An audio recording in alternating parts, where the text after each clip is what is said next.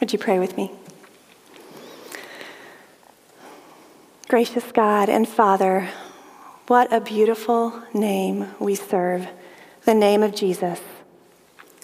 We praise you for this day that you have ordained, that you have brought us to this place. We can come to worship our Lord, our King, our Savior, Jesus.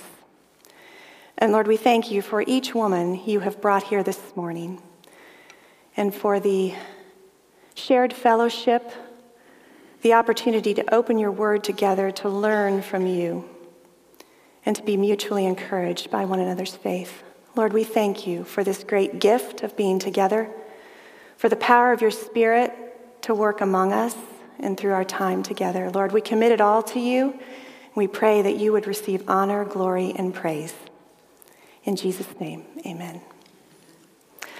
All right, would you stand again for the reading of God's word? I'm just going to read a little of the text from Hebrews that speaks to our um, gathering here this morning.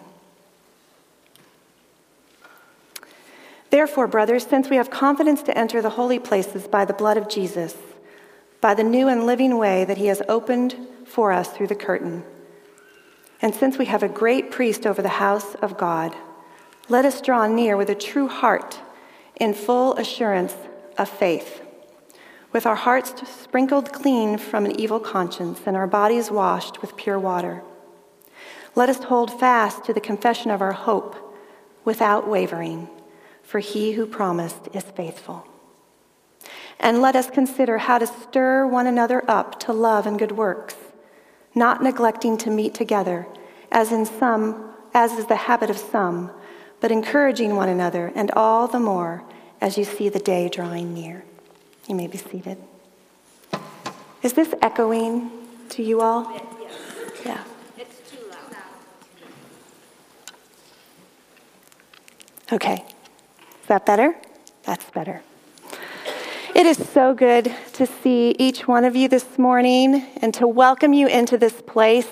And that's what we're doing. We're coming together to open the Word of God, to be taught by Him, to receive from Him, to be mutually encouraged. And you join, ladies, the legacy of women for 23 years who've entered this place, this Bible study, Habits of the Heart to come and study God's Word. So, my name is Tana Henry, and on behalf of the entire uh, Habits Ministry team, I'd just like to welcome you this morning. Old friends and new, many of you I know, and so good to see you back. And fresh faces, we are so glad that you are here and warmly, warmly welcome you. Our prayer truly is, as we sang, that the Lord would be our vision, that He would open our minds, our hearts to hear what He has to teach each one of us. We're each coming from different places, even this morning, but in our lives, you represent um, so many different experiences and um, things that are happening. So as you come together in this place, we bring all of those, don't we, with us? Life happens, and as we come together and we gather around God's word and we worship Him, we gain perspective. So that's our prayer for you all this morning. As we come uh, each week together, you'll, you'll come to this room to gather for worship and a teaching from God's Word before traveling back to your discussion groups in the uh, back part of the building. You'll go there in a few minutes and receive your binders, meet your group and your leaders, and let that whole sweet fellowship component begin. And through these years of shared fellowship, uh, worship, studying God's Word, it really gives us a taste, just a taste of what we were really created for for fellowship with our God and our Savior, and for community with one another. So that will all happen in our time together, and it's really a beautiful thing. And it serves more as a catalyst to a greater truth. And that truth is a hope that we find in Jesus Christ, a hope that can never perish, spoil, or fade. This morning um, is a bit unique in the life of our body. Uh, we have a funeral happening here this afternoon. A family in our body has experienced a profound loss.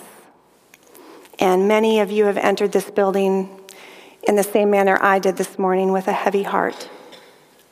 And in some ways, it feels like we're just going through the motions. But the Lord will meet us here. In whatever place we are, He'll meet us here. And even our text in Hebrews speaks to times like these.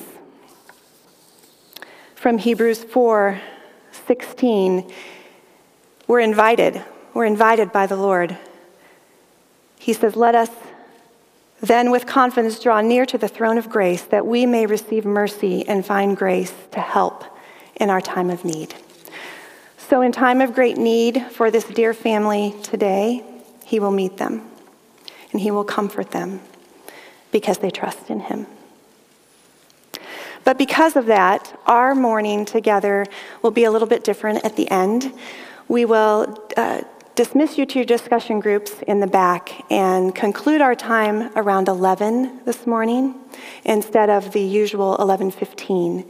At that time, we just ask that you would exit through the back or the sides of the building. There will be preparations happening up in this area for the funeral, so in honor of that family and to respect those preparations, if you could enter or exit through the, the back of the building, we'd appreciate it. So you could be a thousand different places this morning. But in God's providential plan, you are here. You are here, and we're so glad that you have come to share this time with us. And you've committed to the same thing as look at the person next to you. You all signed up for the same thing. As you come and we study this, this book, this rich text of Hebrews, and consider Christ together. As we consider Christ in Hebrews, we should also think about where uh, we're all coming from. Again, all coming from different places. And some of you may be considering him for the first time. You've heard about this Christ, you're curious about him, and you've come to learn more. Some of us have become too comfortable with our Christ and need to consider afresh the message of truth found in Hebrews that compels us to press on, to know him more fully, and to love him more deeply.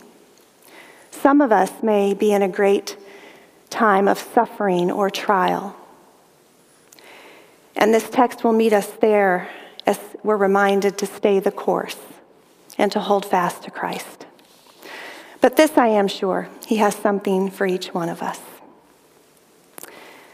I'm also sure that we would not step a, forward, a foot forward without the covering of prayer.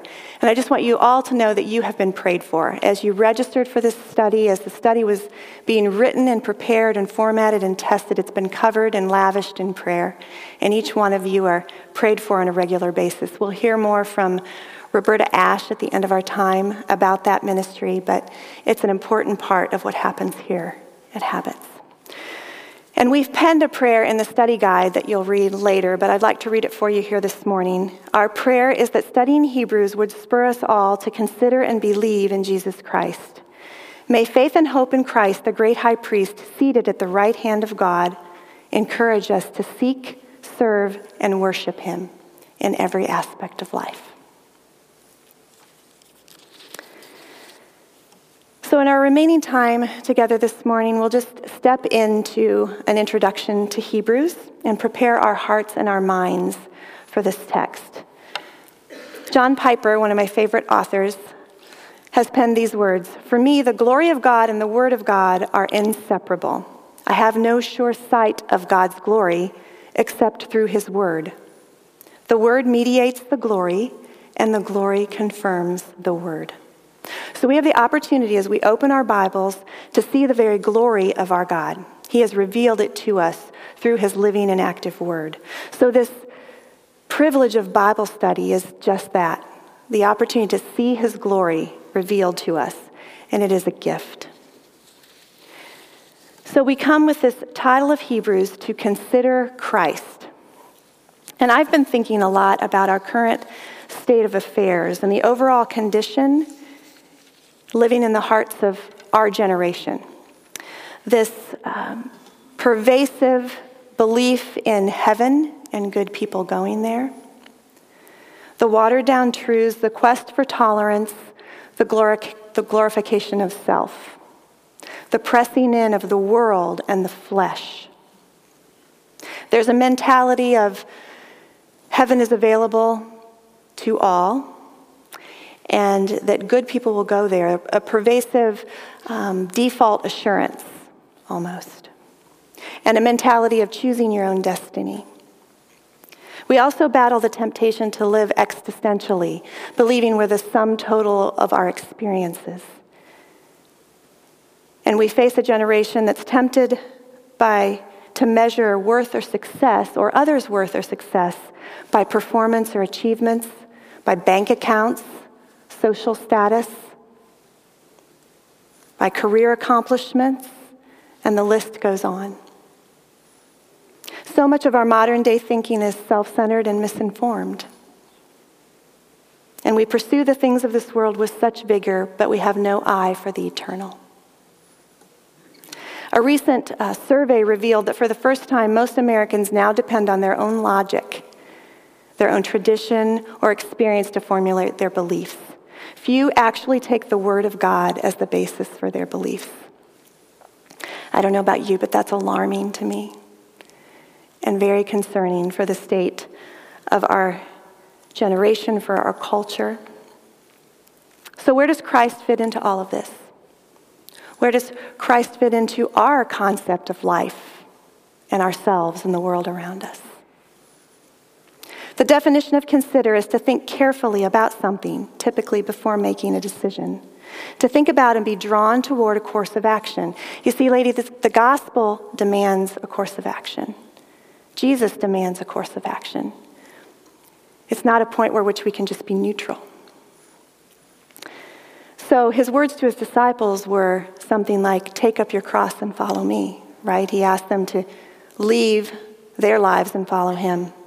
This whole call to faith is an active pursuit of working out that which he has worked in by the power of the Spirit.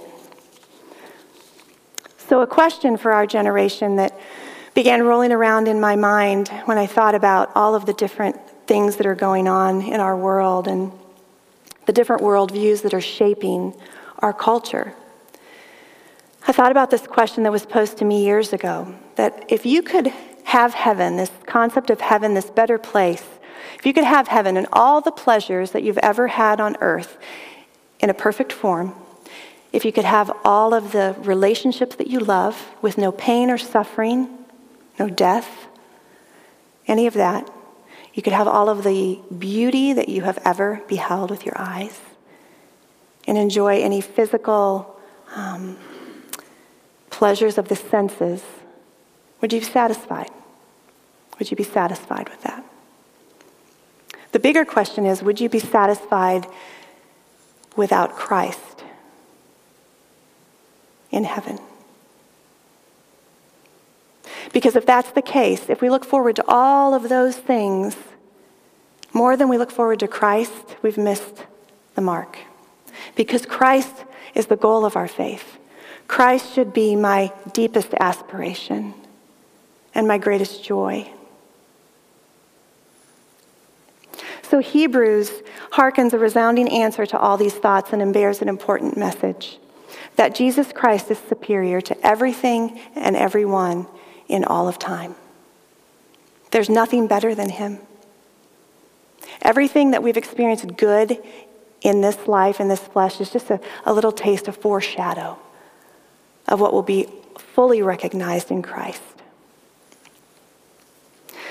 So it really is a stunning presentation and proclamation of Christ, the Messiah, the author of the new covenant and our perfect great high priest. It is a victory chant for those who know and love him.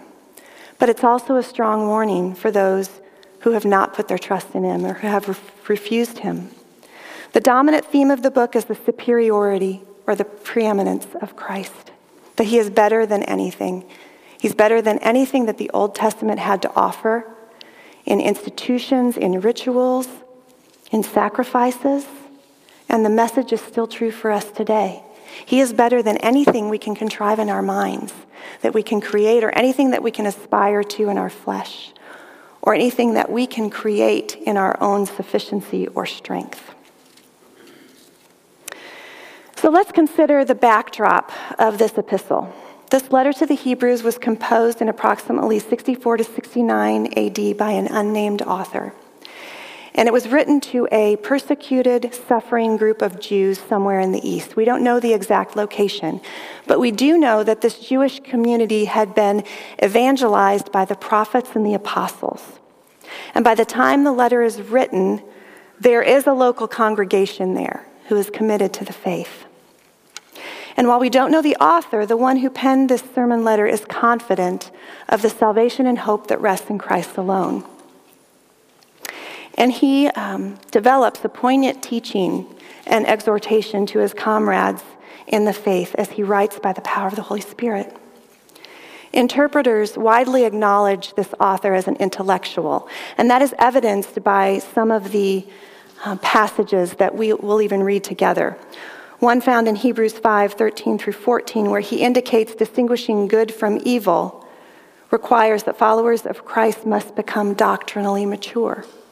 So, in order to have a mind that discerns good from evil, we must become doctrinally mature, understand the things of Scripture. But while he is notably considered an intellectual, this author is not a detached academic. He is deeply, deeply passionate about his faith. His devotion and passion for his fellow Christians is evident in his writing. Even more, he's passionate for his Christ and he makes a strong case for clinging to Christ. That truth is on display in passages such as Hebrews 12, where he pens these words Let us throw off everything that hinders and the sin that so easily entangles, and let us run with perseverance the race marked out for us. Let us fix our eyes on Jesus, the author and perfecter of our faith, who for the joy set before him endured the cross scorning its shame, and sat down at the right hand of the throne of God. Powerful promises. Powerful exhortations. We will come across those words, let us, several times in this text as this author urges us toward faith, toward Christ, holding fast. So he is addressing two primary related threats to these people. One is persecution. They are being pressed in, they have experienced persecution for being Christians. In light of the challenges, the audience is called to persevere. Some have begun to neglect basic Christian teaching and doctrine, some have given up meeting together. The second issue he's addressing is formalism. He addresses the issues of the heart and the drifting away by temporary practices. They and we were tempted to put hope and trust in tangible things instead of the eternal things, and those distract from Christ. So, Hebrews really has two primary purposes to exhort and encourage Christians to endure and to hold fast to Christ, and then to warn not to abandon faith. So, we will come through this series of exhortations and warnings in the text. And I want to unpack that a little bit for you this morning because it's really important that we understand the context of the exhortations and warnings, that we don't simply see them as a judgment that is laid on these people or on us now as the readers, but that we see them truly out of this heart of love the author has for the people of God. The warning passages appear throughout the book and they have a crescendo effect, increasing in urgency and in severity. The teaching and the exhortation flow through the book, and if we remove the exhortations, the letter would just be one long argument about Christ's glory and greatness in the gospel. But the exhortations are firmly planted to make sure the implications of the gospel hit the readers. This is teaching for transformation. These words are meant to stimulate action and to really call these people into a faith relationship with Christ. The warnings also fit right into the argument. Hebrews holds up Christ as the object of our faith and then exhorts us to trust him and keep trusting him and keep trusting him. The warnings then press the message home by demonstrating the necessity of trusting Christ. There's no other way. So the warnings may strike us as harsh when we get to them. But if we truly understand and grasp the love this author has for his audience, we can instead see them as a loving exhortation and a word of confidence that is speaking life into these weary people. As I was thinking about the context of this letter and the love that this author has for his people, I was reminded of. Uh, so we have three daughters. Haley Grace is 10, and then we have two daughters in college. Riley's 18, a freshman in college. Shelby is 21, a junior. And when Riley and Shelby both left for college, I was compelled to write them a letter. And the letter really was one of expressing great love and affirmation to them, but it also was intended to exhort them to live out that which they knew to be good and true and beautiful. You see, they'd grown up in the arms of the gospel, they knew the truths, but college has a way of distracting from those things, and the world presses in.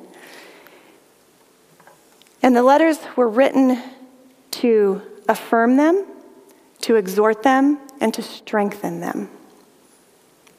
To press on, to live out what they believe, to cling to, to good, to resist evil, to leave elementary teachings and move on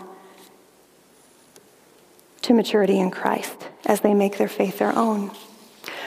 So, by handing these letters over to them, I in no way wanted them to feel um, as though I was judging them or that I did not believe that they, that they could do these things. But in, instead, it was um, an attempt to infuse confidence into them and breathe life into this new season of life.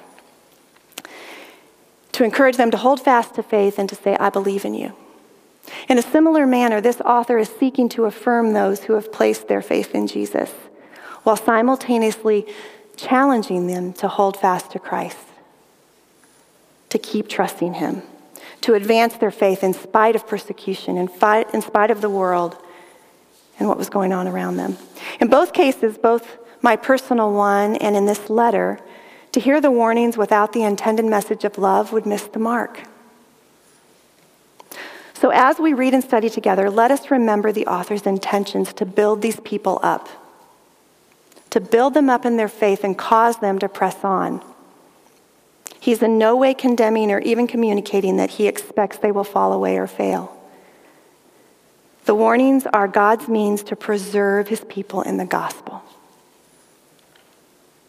So, in the book of Hebrews, there is a confidence and assurance to the Christian. A confidence and assurance. If you have accepted Christ and He is your Savior, this is a, a voice of confidence and of blessed assurance to you. But in the book of Hebrews, there is also a warning to those who are intellectually convinced that there is Christ, but have not done anything with it. And finally, there is a convincing presentation to the unbeliever who is not intellectually convinced that he indeed does need Christ. And it is a tender call to come and receive him. The message of Hebrews can be summed up in three words Christ is better. Christ is better. In his quest to prove the superiority of Christ, the author lays out a clear message. Throughout our study, we will encounter some um, main themes or topics. I won't go into those today, but I will just read them for you to keep in the back of your mind as you enter into this text. We will see God in Hebrews. We will see the identity and supremacy of Christ, salvation, exhortation, and warnings, and worship. We'll see all of those threads and themes woven through this text and through our study throughout. Some have said the book of Hebrews is one of the most challenging of the New Testament. It offers so much that we may never uncover but a small portion of what it teaches. Yet we can benefit from many ways, in many ways, from its complex teachings. As modern followers of Christ, we face temptations to avoid troubles, just like these Jews that were persecuted experienced. And we're tempted to fall away from that which we know is true. But if we'll open our hearts to hear how the author of Hebrews exhorted his original audience, we will see and also be convinced how compelling it is to stand strong in our faith no matter what we face. So many of you have come this morning with burdens on your hearts. And uh, our family has been in a particular season of um, trial with a physical challenge that my husband has faced. And it's in those times when self sufficiency is stripped away, when our human frailties become so very clear and our weaknesses are highlighted. But it's also a time when the nearness of the Lord is palpable and we are able to experience the truth of promises like, in our weakness, He is strong. And that we can find refuge in the shelter of His wings. And that He will never leave us or forsake us. And that He has come that we may have peace in this world. We will have tribulation, but we should take heart because He has overcome the world. So we started this journey about four to six months ago with, with my husband's physical challenge. And he went through surgery, and we've all been praying. Many of you, thank you, have been praying for his healing. The Lord has not healed him yet. We've had a surgery, and he has lost about 30 pounds and very weary, mind, body, and spirit, very weary, but never closer to the Lord. And at night, I uh, go in to check on him. He goes to bed long before I do these days. And I go in to check on him, and I hear him listening to podcasts on suffering or listening to the audio Bible of Psalms as he tries to rest.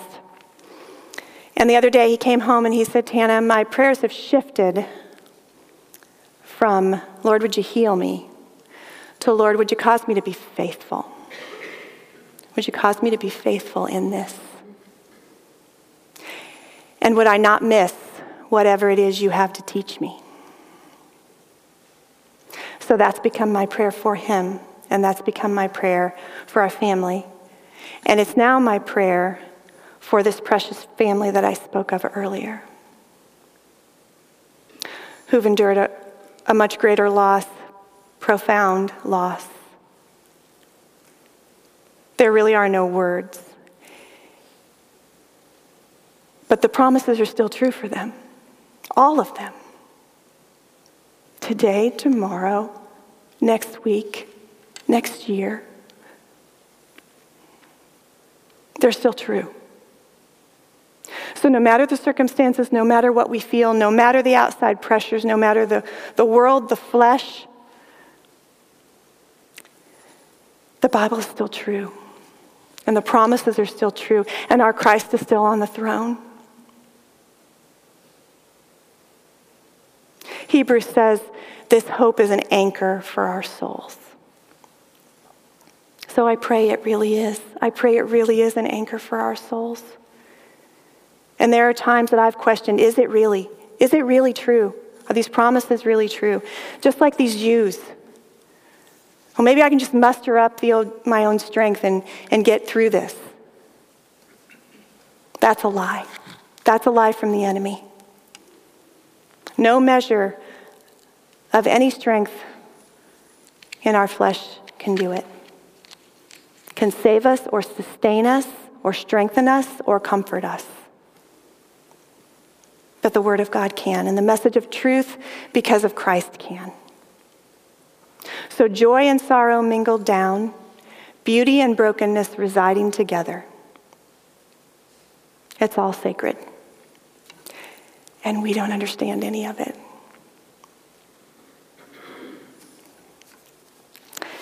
George Guthrie uh, quoted uh, these words about Hebrews The Christian life is fraught with trials that suck the emotional winds from our sails.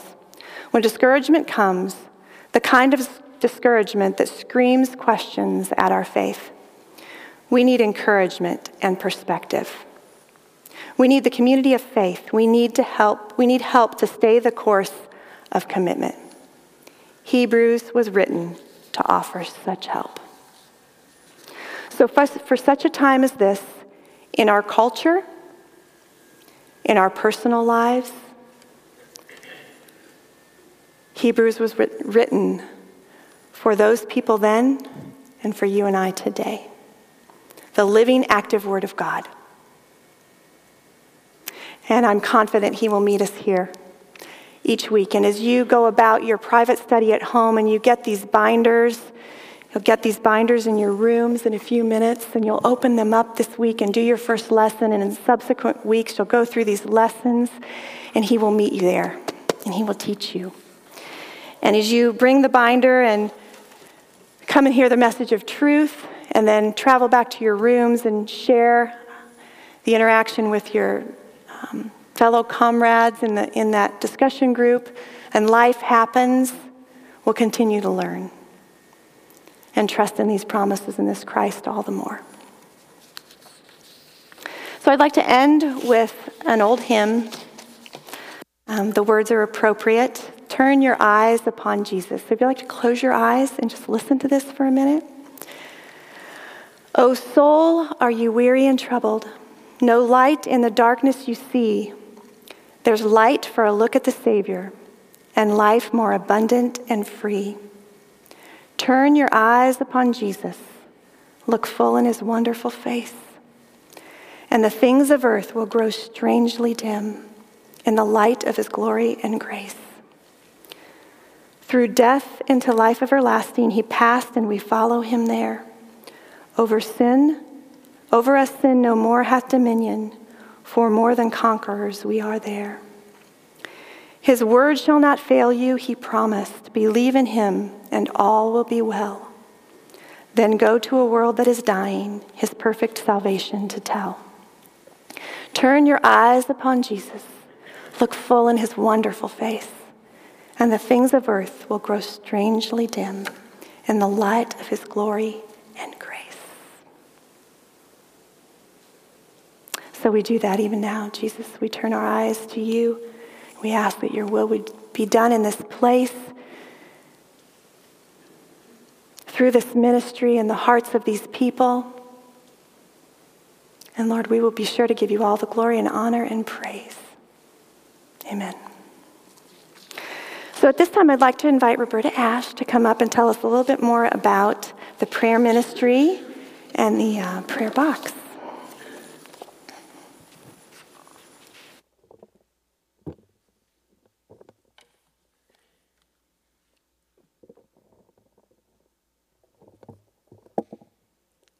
Thank you, Tana. That was beautiful. It was a wonderful way to start this.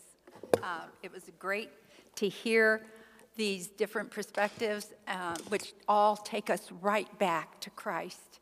Um, as Tana said, my name is Roberta Ash. I've participated in Habits since about 2008, and I don't want to add up the years now because my mind isn't going there. But each year has been such an amazing blessing. I praise and thank God for women who are this committed to developing a curriculum that is right where I need to be every year. And uh, so, with saying that, I'm honored to be uh, invited to participate in Habits this year as leading the um, uh, prayer resource team. And right now, I'm a team of one, but team. Team, what does that mean?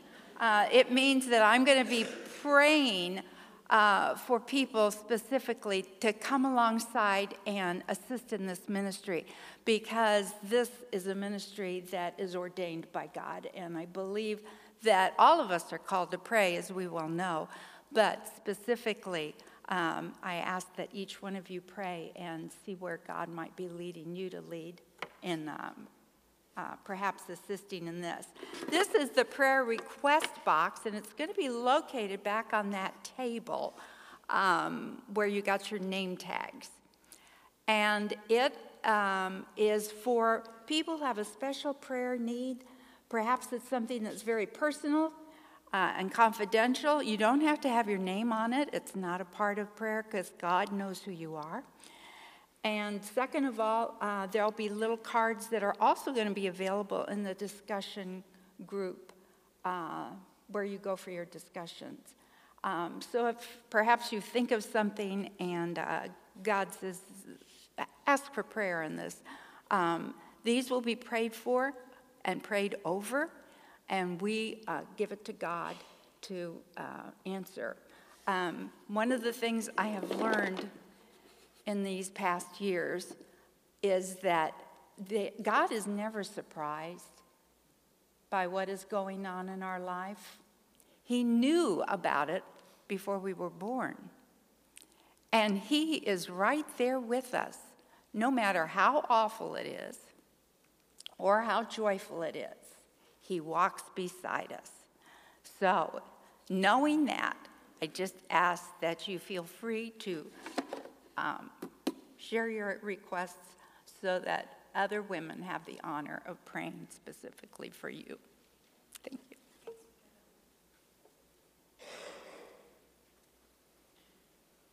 Okay, well, now the fun begins. So we will at this time dismiss to our discussion groups, but I am going to highlight your leaders. Some of you received that sweet phone call and um, heard that voice on the other line, but you have no idea what she looks like. So we'll take a minute to introduce our leaders, and I will uh, also remind you of the room number that your group is meeting in. And you will enter into that time. And I tell you what, ladies, one of the greatest joys of this ministry really is the coming together of these groups, and you begin.